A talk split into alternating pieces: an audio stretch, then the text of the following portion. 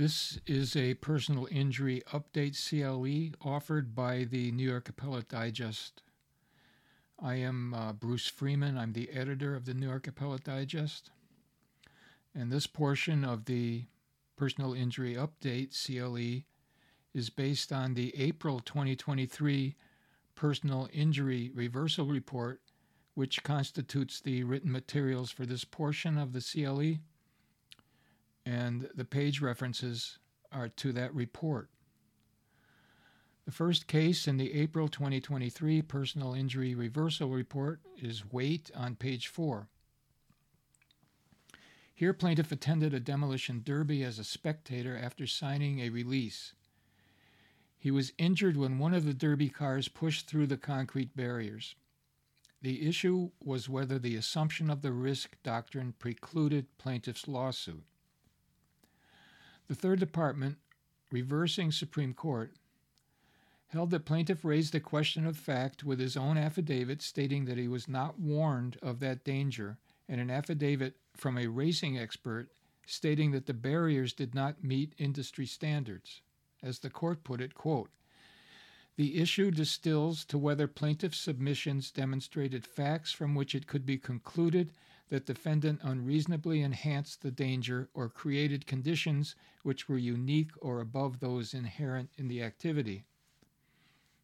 The takeaway here, even signing a release will not insulate a defendant from suit under the assumption of the risk doctrine if the plaintiff can show the defendant unreasonably enhanced the danger inherent in the activity.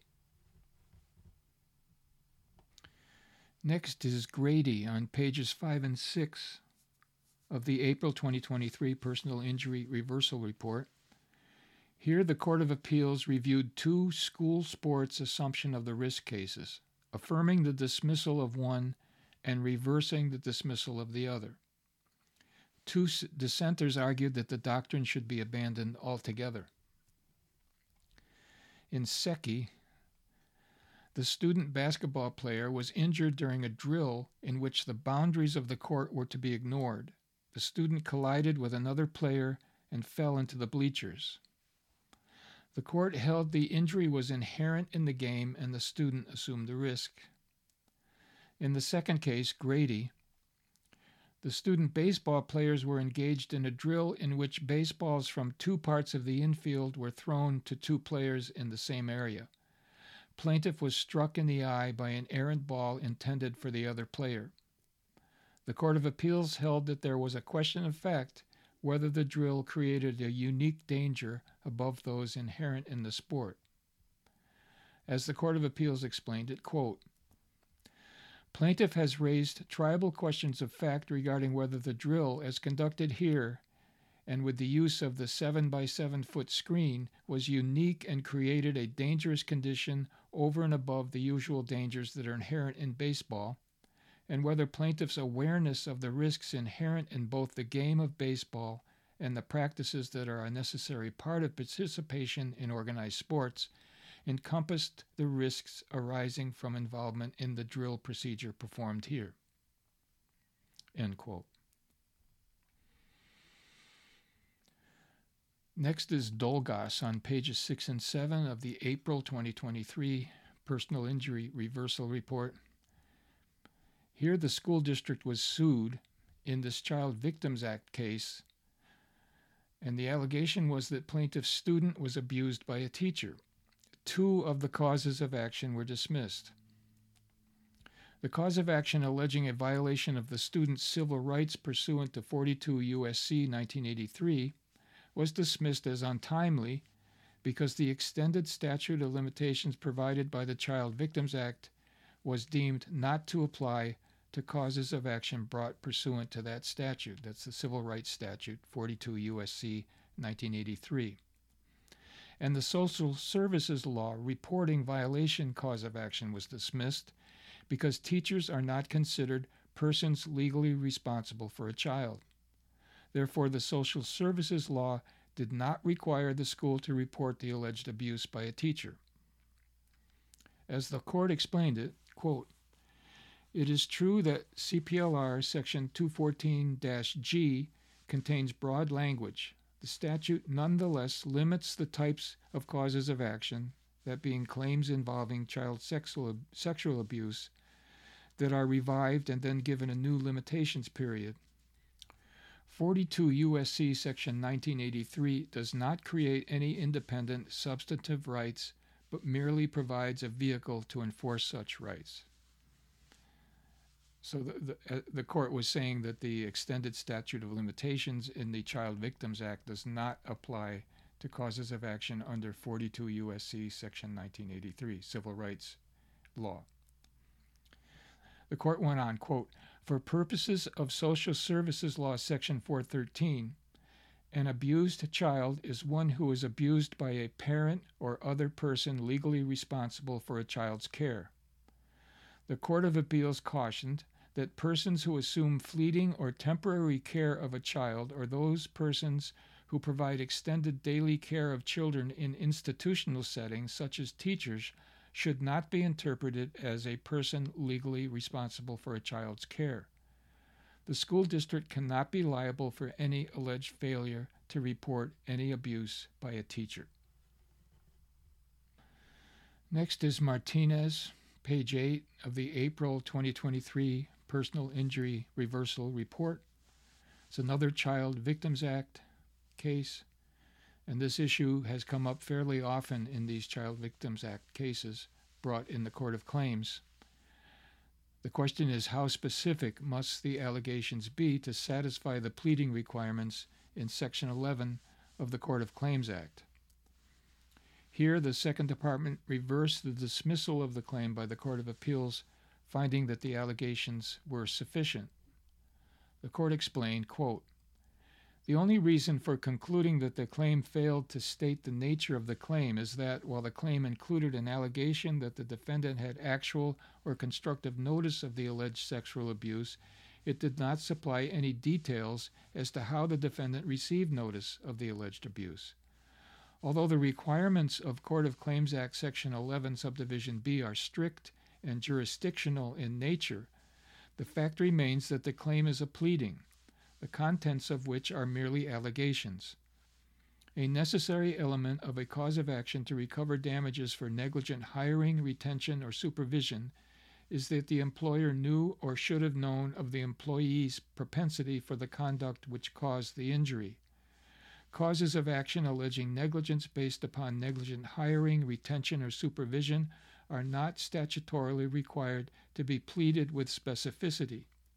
The manner in which the defendant acquired actual or constructive notice of the alleged abuse is an evidentiary fact to be proved by the claimant at trial.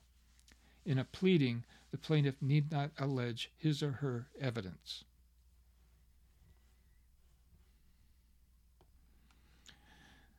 Next is W C A V A W C K Doe, pages nine and ten of the April twenty twenty-three Personal Injury Reversal Report. This case involves New York's long-arm jurisdiction and the extended or revived statute of limitations provided by New York's Child Victims Act. Plaintiff alleged defendant Boys and Girls Club of Greenwich, Connecticut, failed to properly supervise club activities, and as a result, plaintiff was abused on several occasions by a member of the club. Only one of the alleged instances of abuse took place in New York during a field trip. Although plaintiff is a Connecticut resident and the defendant club is a Connecticut entity, the court ruled New York had long-arm jurisdiction because the tort took place in New York and plaintiff could take advantage of the revived statute of limitations in New York's Child Victims Act. As the court explained it, quote, "Whereas here, the plaintiff has established the requisite minimum contacts, we must then engage in the second part of the due process inquiry, that is, whether defending a suit in New York comports with traditional notions of fair play and substantial justice. Here, the defendant Boys and Girls Club of Greenwich has failed to present a compelling case that some other consideration would render jurisdiction unreasonable.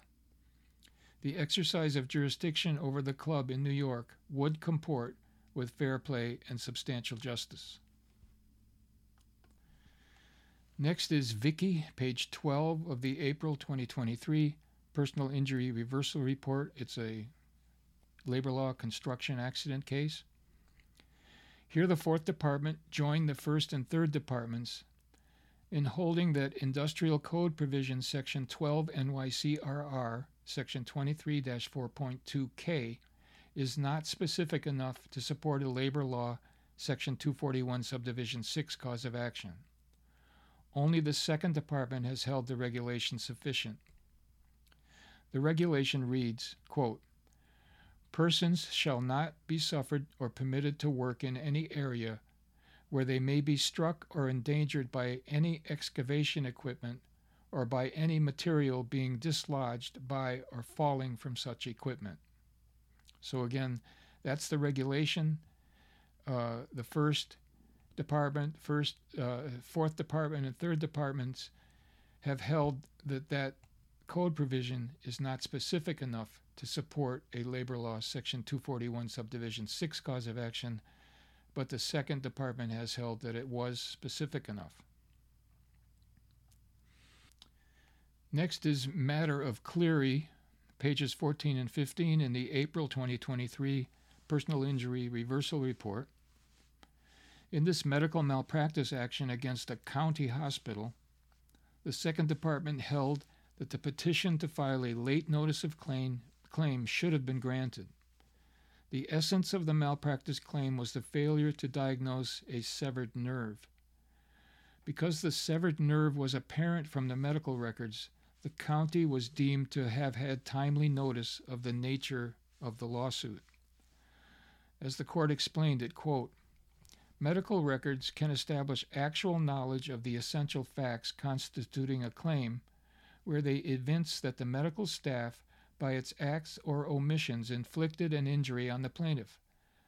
While an expert opinion may be helpful to this showing, it is not required where the basic facts underlying the malpractice claims can be gleaned from the medical records. Here, hosp- the hospital acquired actual knowledge of the essential facts constituting the petitioner's claim, since its employees participated in the acts or omissions giving rise to the claim and prepared medical records from which it could be readily inferred that the hospital negligently failed to timely diagnose and treat the injured petitioner's nerve injury." So the takeaway: in a medical malpractice action, which is subject to the notice of claim requirement in the general municipal law, the medical records can establish the defendant's timely knowledge of the nature of the claim, such that a petition for leave to file a late notice of claim should be granted. Next is Matter of Bowden-Miller, pages fifteen and sixteen of the April twenty twenty-three Personal Injury Reversal Report.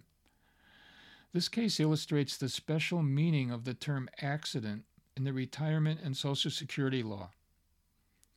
Here, a police officer sought accidentally, accidental disability benefits for an injury which occurred at his desk. When he rolled his chair backwards, a wheel caught in a rut, and he was injured grabbing his desk to keep from falling over backwards. The incident did not meet the criteria for an accident because it could reasonably have been anticipated. The court explained it this way, quote, "Petitioner acknowledged that he was aware that the flooring at the front desk was in poor condition and that both on previous occasions and prior to the incident that day, he had observed that there were two ruts in the flooring right behind the desk. Petitioner also testified that in his estimation, the ruts were three inches across and maybe a little more. His testimony also demonstrates that he was aware that the chair he was utilizing that day had wheels and that when sitting at the desk, those wheels would be in the general area of the holes. Given this testimony and the photographs of the floor that were admitted, respondents' finding that petitioner could have reasonably anticipated the hazard, that is, that the small wheels catching in a depression in the floor would cause the chair to tip, was reasonable and supported by substantial evidence, despite other reasonable interpretations. Therefore, the finding that the precipitating event was not unexpected and did not constitute an accident within the meaning of the retirement and Social Security law will not be disturbed, end quote. So the takeaway here, in order for an incident to be an accident within the meaning of the retirement and Social Security law, it must be unexpected in that it could not reasonably have been anticipated. Next is Padilla, pages sixteen and seventeen of the April twenty twenty-three Personal Injury Reversal Report. This case illustrates that an out-of-possession landlord's liability for a condition on the premises which causes an injury can be determined by the language of the lease. Here the lease specified the landlord was responsible only for structural repairs, and the tenant was responsible for all non-structural repairs. The cracked step which caused plaintiff's slip and fall was deemed to be non-structural, and the landlord was off the hook. Next is Colenda on pages seventeen and eighteen of the April twenty twenty-three Personal Injury Reversal Report. This case illustrates the limits of the written notice requirement for a slip and fall on municipal property. The question here was whether a letter from the village engineer notifying the abutting homeowners of the sidewalk defect and requiring repair within thirty days satisfied the written notice requirement in the village code. Over a dissent, the Second Department held that the answer is no. Here's how the Second Department explained it, quote, "Where a municipality has enacted a prior written notice law, neither actual nor constructive notice of a condition satisfies the prior written notice requirement. Records generated by other agencies of the village fail to satisfy the requirements of the relevant prior written notice law. On this record, the plaintiffs failed to raise a triable issue of fact as to whether any documents to or from other municipal employees found their way to the village board of trustees so as to cognizably qualify as prior written notice under the terms of the village code." So the takeaway: the fact that one municipal employee, here the village engineer, knows about a sidewalk defect and communicates with the abutting homeowners about it does not demonstrate that the village board of trustees had written notice of the defect within the meaning of the village code. Next is Diaz, page eighteen of the April twenty twenty-three Personal Injury Reversal Report. Another slip and fall. Here the plaintiff testified she slipped on a wet step. The fact that she didn't know what the wet substance was did not mean she couldn't identify the cause of her fall. The complaint should not have been dismissed. As the court explained it, quote, "The defendant failed to establish prima facie that the plaintiff did not know what caused her fall. In support of its motion, the defendant submitted the deposition testimony of plaintiff who testified that she slipped and fell on a wet step. Contrary to the defendant's contention, the plaintiff's alleged inability to identify the precise nature of the wet substance upon which she allegedly slipped and fell cannot be equated with a failure to identify the cause of her fall." Next is Anderson on pages twenty-four and twenty-five of the April twenty twenty-three Personal Injury Reversal Report. Here the Court of Appeals held that a fire district cannot be held vicariously liable for the actions of a volunteer firefighter driving a fire truck where the driver is protected by the reckless disregard standard for emergency vehicles. Supreme Court had held there was a question of fact whether the fire district could be liable under a negligence standard pursuant to the general municipal law. The Court of Appeals disagreed.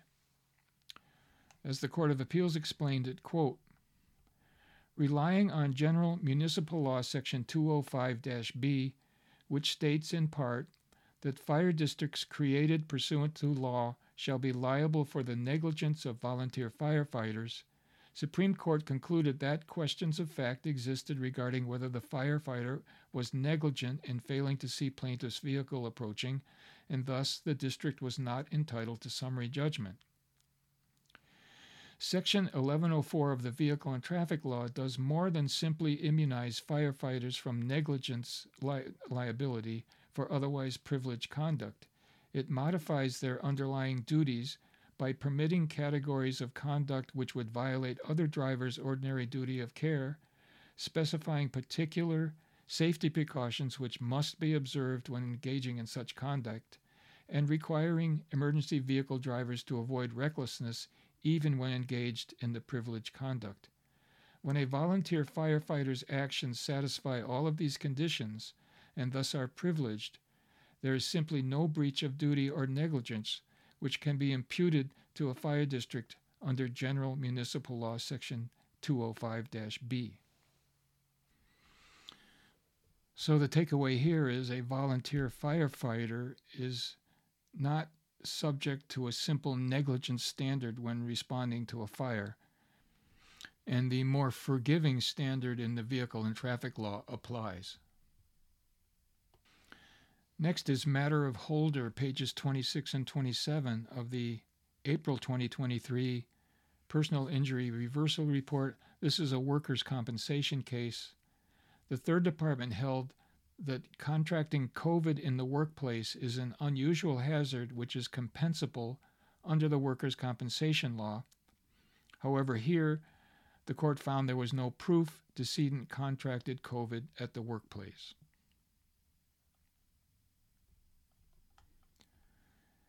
Next is Velasquez Guadalupe, pages twenty-seven and twenty-eight. This is the last case in the April twenty twenty-three Personal Injury Reversal Report.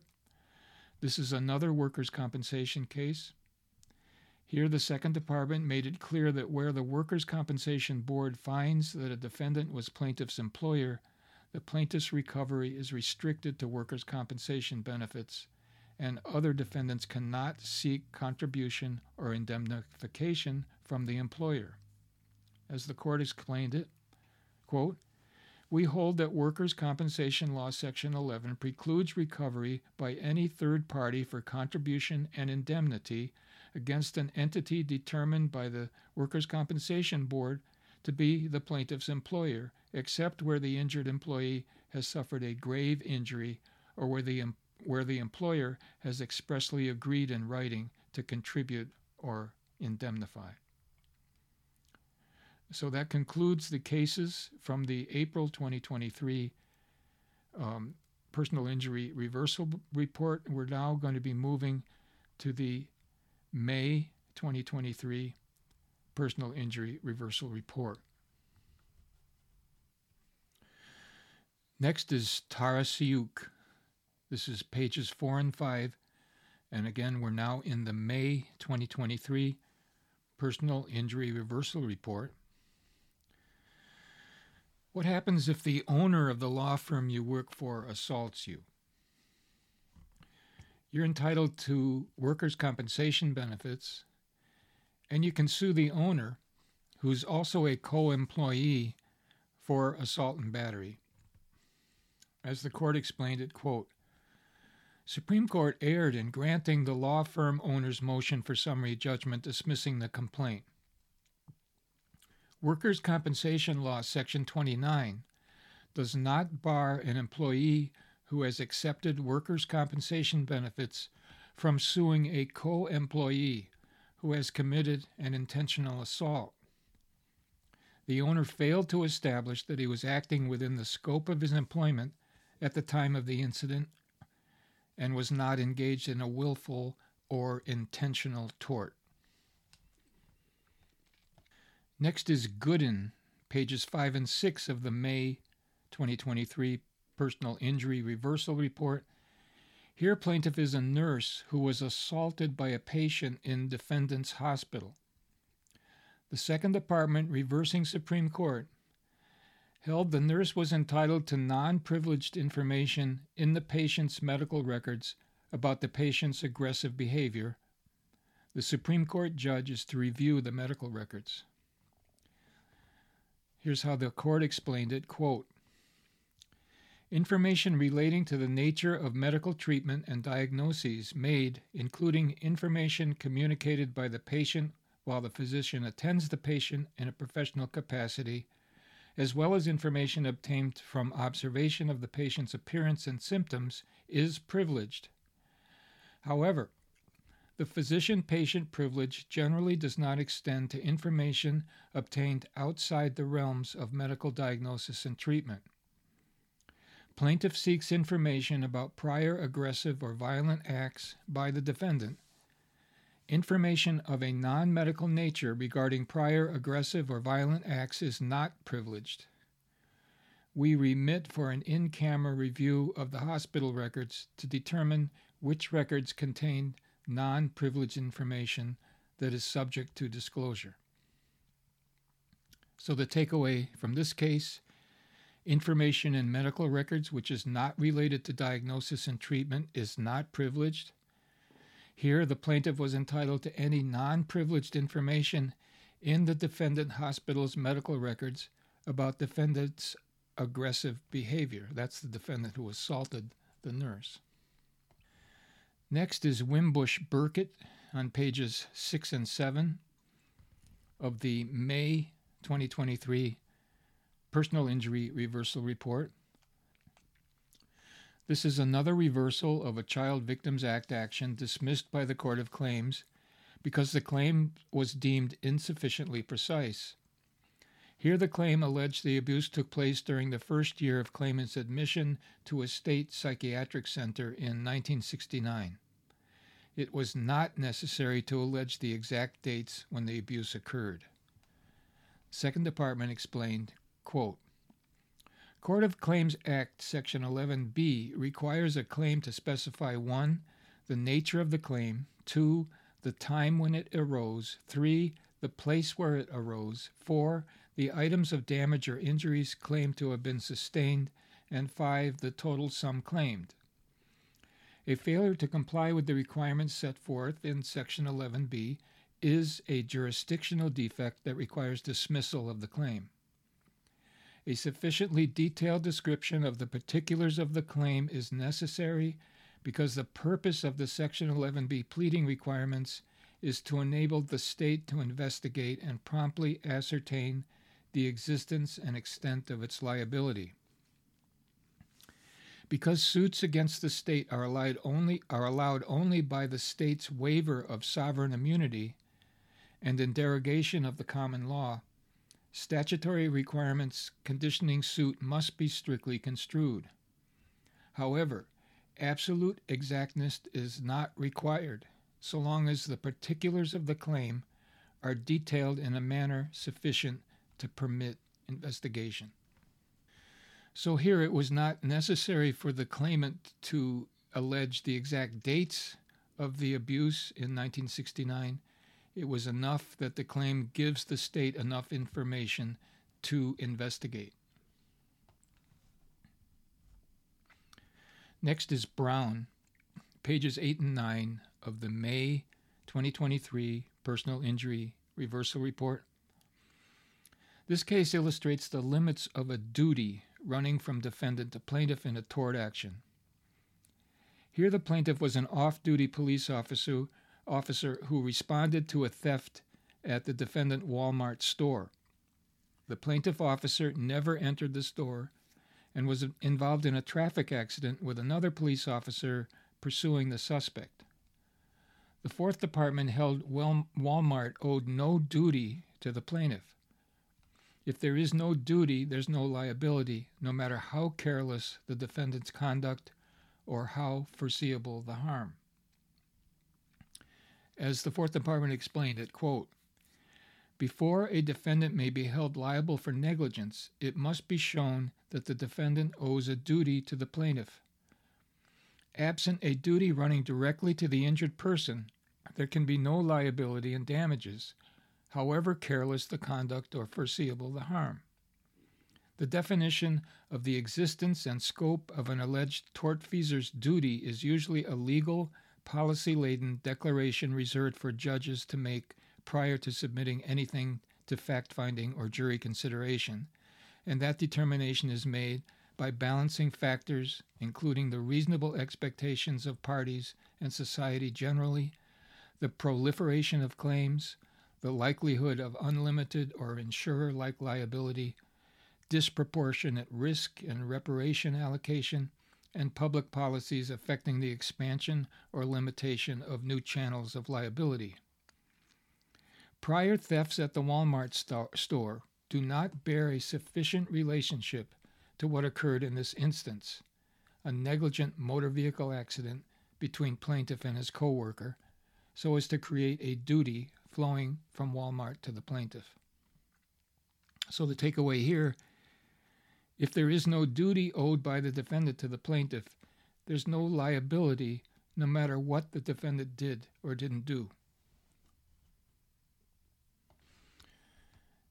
Next are two pages, Penna and Roland on pages nine and ten of the May twenty twenty-three Personal Injury Reversal Report.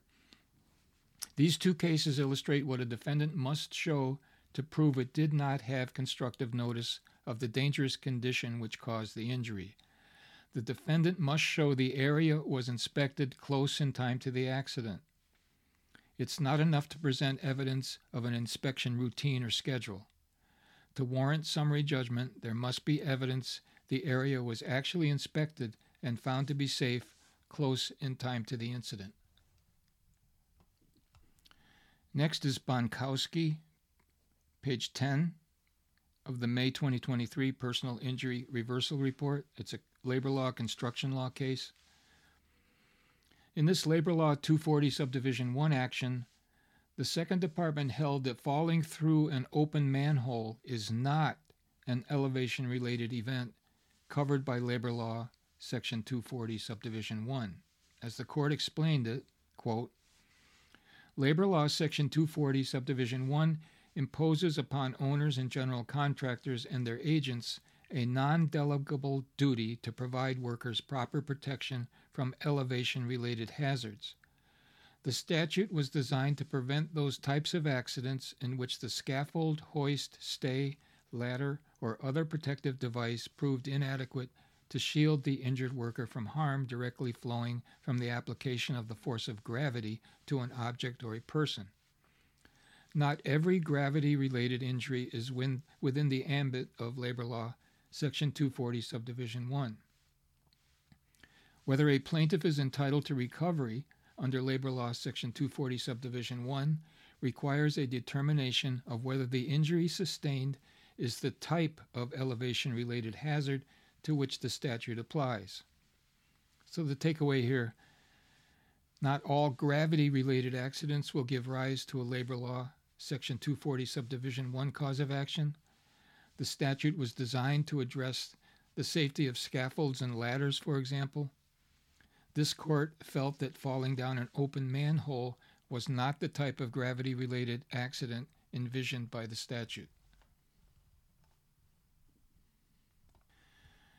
Next is Gonzalez, page eleven of the May twenty twenty-three Personal Injury Reversal Report. It's another labor law construction law case. Here the plaintiff was injured when a plank over a two-foot deep trench broke. The trial court ruled the incident was not covered by the statute, that's labor law two forty subdivision one, but the second department reversed. Second department explained, quote, plaintiffs submitted evidence that the plaintiff's accident was caused by defendant's failure to provide appropriate safety devices to protect against gravity-related hazards posed by maneuvering the compressor over a trench. Although the compressor only fell a short distance, given the weight of the compressor and the amount of force it was capable of generating, the height differential, the height differential was not de minimis. The injured plaintiff suffered harm that flowed directly from the application of the force of gravity to the compressor. So the takeaway here, even a fall of two feet can be covered by labor law section two forty subdivision one if a heavy, heavy object is involved and a safety device, here a plank over a trench, fails. Next is Barnhart, page twelve of the May twenty twenty-three Personal Injury Reversal Report, another labor law construction law case. In this labor law section two forty subdivision one action, plaintiff was using his own ladder when it fell. The third department, reversing Supreme Court, held that plaintiff was entitled to summary judgment because no effort was made to secure the ladder. For example, no one was on the ground holding the ladder. The court explained, quote, "There's no dispute that plaintiff used his own equipment, which does not preclude liability under labor law section two forty subdivision one. The testimony as to the ladder's functionality at the time of the accident does not aid the defendants, as there's no dispute that no one was holding the ladder from which plaintiff fell when it suddenly shifted or wobbled, and that no safety devices were provided to prevent the ladder from slipping or plaintiff from falling if it did. Nor is there some indication that plaintiff was recalcitrant in deliberately refusing available safety devices." End quote. So the takeaway here, the fact that plaintiff was using his own ladder at the time it slipped away from the wall was not a bar to summary judgment on his labor law section two forty subdivision one cause of action. No one was holding the ladder and no safety devices had been provided to keep the ladder from slipping or to prevent plaintiff's fall. Next is Scurry, pages thirteen and fourteen of the May twenty twenty-three Personal Injury Reversal Report, Court of Appeals case looking at two separate cases. In these two cases, the Court of Appeals was dealing with summary judgment motions brought by the landlord, the New York City Housing Authority. The landlord argued it was entitled to summary judgment because although the exterior doors to the buildings did not have functioning locks, the fact that both victims were specifically targeted for attack by the intruders constituted an intervening act which relieved the landlord of liability. The Court of Appeals rejected that argument.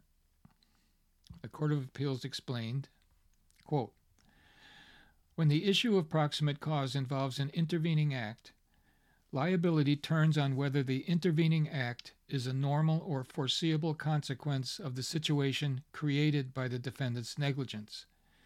It is only where the intervening act is extraordinary under the circumstances, not foreseeable in the normal course of events, or independent of or far removed from the defendant's conduct, that it may possibly break the causal nexus. But an intervening act may not serve as a superseding cause and relieve an actor of responsibility where the risk of the intervening act occurring is the very same risk which renders the actor negligent. Here the risk created by non-functioning, non-functioning door locks, that being that intruders would gain access to the building and harm residents, is exactly the risk that came to fruition." So the takeaway, an intervening act which is a foreseeable consequence of the defendant's negligence is not a superseding cause which will relieve a de- defendant of liability. Next is Weisbrod Moore, pages fourteen and fifteen of the May twenty twenty-three Personal Injury Reversal Report. This is an action brought under the Child Victims Act against a county alleging plaintiff was abused while in foster care. The Fourth Department, reversing Supreme Court, held, one, the social services law did not create a private right of action, and two, plaintiff did not demonstrate the existence of a special relationship with the county, which is necessary to overcome governmental immunity. The court explained it this way, quote, "Plaintiff cannot establish the requisite special relationship between the parties based upon the county's alleged voluntary assumption of a duty that it generated justifiable reliance on her part. To establish such a special relationship, a plaintiff must show, one, an assumption by the municipality, through promises or actions, of an affirmative duty to act on behalf of the party who is injured. Two, knowledge on the part of the municipality's agents that inaction could lead to harm. Three, some form of direct contact between the municipality's agents and the injured party, and four, that party's justifiable reliance on the municipality's affirmative undertaking. All four elements must be present for a special duty to attach." End quote. So the takeaway here, this governmental immunity case, a suit against a county alleging liability for the abuse of the plaintiff while in foster care. The county can only be held liable for a ministerial as opposed to a discretionary act. To hold a county liable for a ministerial act, the plaintiff must dis- demonstrate a special relationship with the county. The Fourth Department found that plaintiff had not demonstrated the criteria for a special relationship such that governmental immunity would not apply. Next is Curry on pages fifteen and sixteen of the May twenty twenty-three Personal Injury Reversal Report. The question raised by this case against a town is whether the complaint can include causes of action not included in the notice of claim, and the answer is no.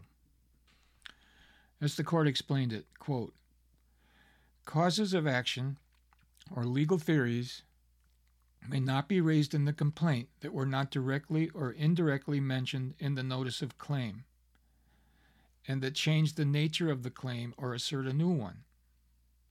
Here, the notice of claim was limited to the incident that allegedly transpired on January sixth, twenty nineteen, and thus the causes of action arising out of events allegedly occurring thereafter, insofar as asserted against the appellants, are foreclosed. End quote. So you cannot include causes of action in your complaint that are not uh, part of the notice of claim against the municipality. Next is Sogren, S J O G R E N, pages sixteen and seventeen of the May twenty twenty-three Personal Injury Reversal Report. This case illustrates that an unambiguous release will preclude a lawsuit absent fraud. Here the plaintiff was enrolled in a wellness and fitness education course, which was a mandatory course that had to be taken as part of her general studies degree program at a college. The plaintiff informed the instructor of her prior back injuries and signed a release which, quote, discharged the college from all liability for any claim of injury to the plaintiff, whether harm is caused by the negligence of the releasees or otherwise, end quote. The release was, quote, intended to be broad and inclusive in keeping with state laws, end quote. That language was sufficient to preclude a suit based upon injuries plaintiff suffered taking the course. Next are Rodriguez and Gomez, pages seventeen, eighteen, nineteen of the May twenty twenty-three Personal Injury Reversal Report. These two slip and fall cases reiterate the requirements for proof of a defendant's lack of constructive notice of the condition which caused the fall. A defendant must prove the area of the fall was inspected and found safe close in time to the fall. In Rodriguez, Rodriguez, there was no evidence when the area was last inspected. In Gomez, defendant submitted a vague affidavit claiming inspections occurred twice a week with no indication when the area was last inspected. So the takeaway here, the only way a defendant can prove that it did not have constructive notice of a dangerous condition which caused an injury is to show that that area was actually inspected and found to be safe close in time to the slip and fall. Next is Tomala, pages nineteen and twenty of the May twenty twenty-three Personal Injury Reversal Report.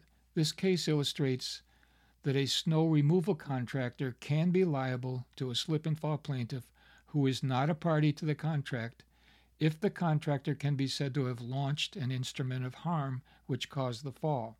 The court explained, quote, since the plaintiff's pleadings alleged that the landscape's defendants, through their snow removal efforts, created the icy condition in the parking lot, thereby launching a force or instrument of harm that caused the plaintiff's injuries, those defendants, in support of their motion for summary judgment, were required to establish that they did not create the alleged dangerous condition.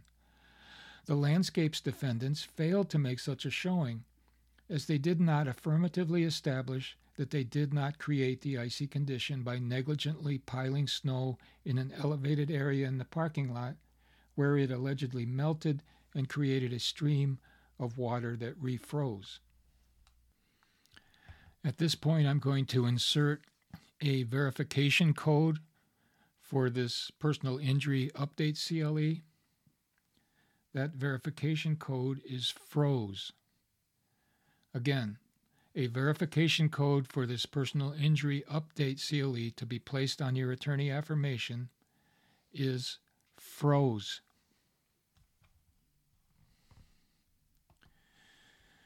Next is Abrams, Abramson, pages twenty and twenty-one of the May twenty twenty-three Personal Injury Reversal Report. Here the defendants were businesses across the street from a public sidewalk. Defendants apparently directed eighteen-wheel tractor trailers to drive over the sidewalk to back into the loading dock. Plaintiff alleged the defendants' use of the sidewalk caused the cracks which caused plaintiff's fall. The defendant's motion for summary judgment should not have been granted. As the court explained it, quote, in opposition to defendant's motion, the plaintiff submitted the deposition testimony of an individual who had resided next door to the defendant's premises for nearly fifty-six years. The neighbor testified that the street on which he lived was a dead-end street that was mostly residential, and that the drivers of eighteen-wheel tractor trailers that made deliveries to the defendant's business, while maneuvering into the driveway of the premises, frequently drove onto the sidewalk across the street, thereby creating the condition that caused plaintiff to trip and fall. The neighbor had, on numerous occasions, observed defendant's employees directing truck drivers onto the sidewalk while assisting them in backing up to the loading dock. This evidence was sufficient to raise a triable issue of fact as to whether the actions of the defendants caused or created the hazardous sidewalk condition that allegedly caused the plaintiff's accident. So the takeaway, a private party may be liable for a slip and fall on a public sidewalk if the party negligently created the sidewalk defect. Next is uh, a name I can't pronounce.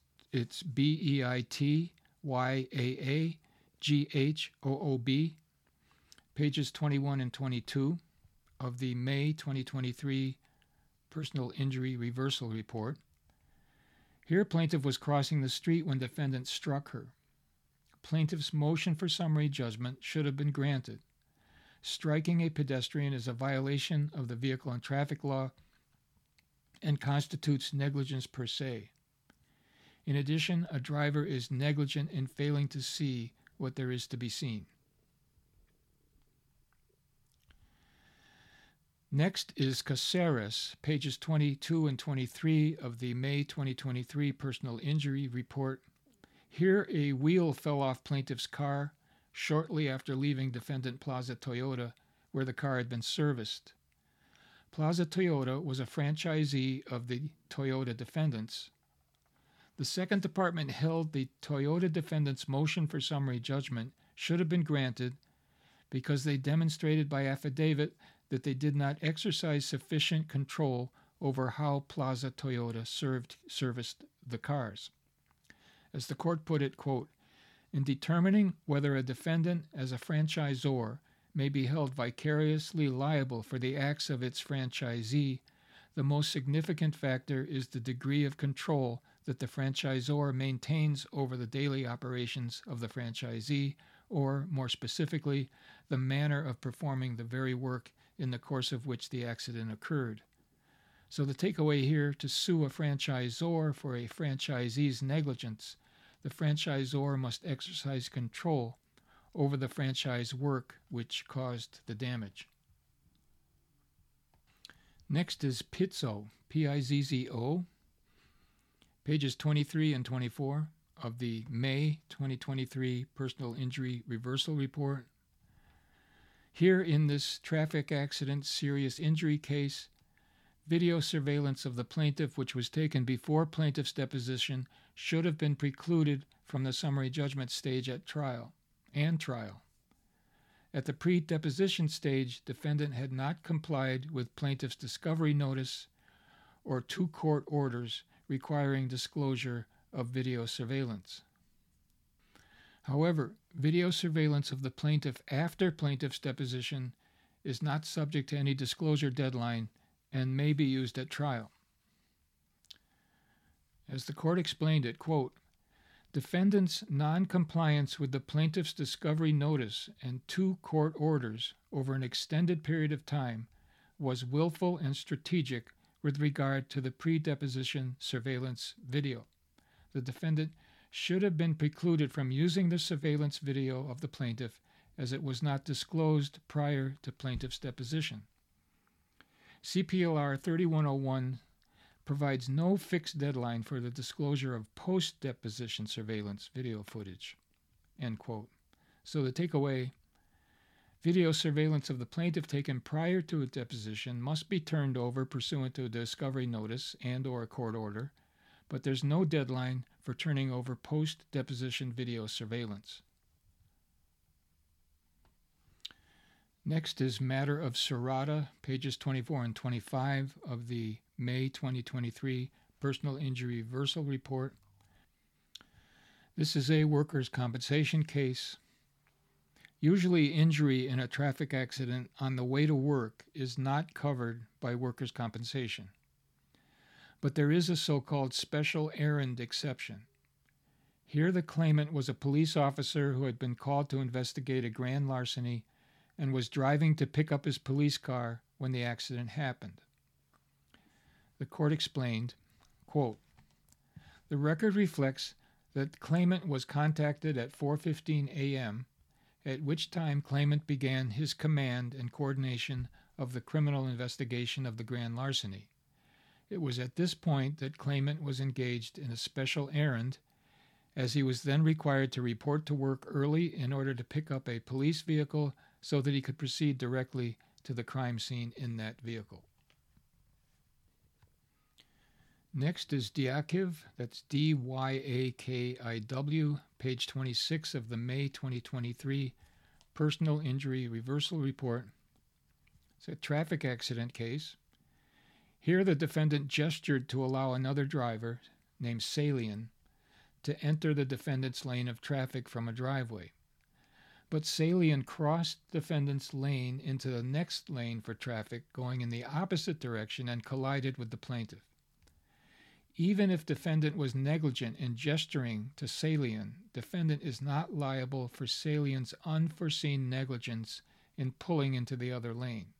The court explained, assuming without deciding that defendant negligently m- motioned to Salian before she proceeded from the driveway and attempted to turn left, Salian's unforeseeable failure to see what was there to be seen and yield the right of way to the plaintiff constituted an intervening and superseding cause that established defendant's entitlement to judgment as a matter of law.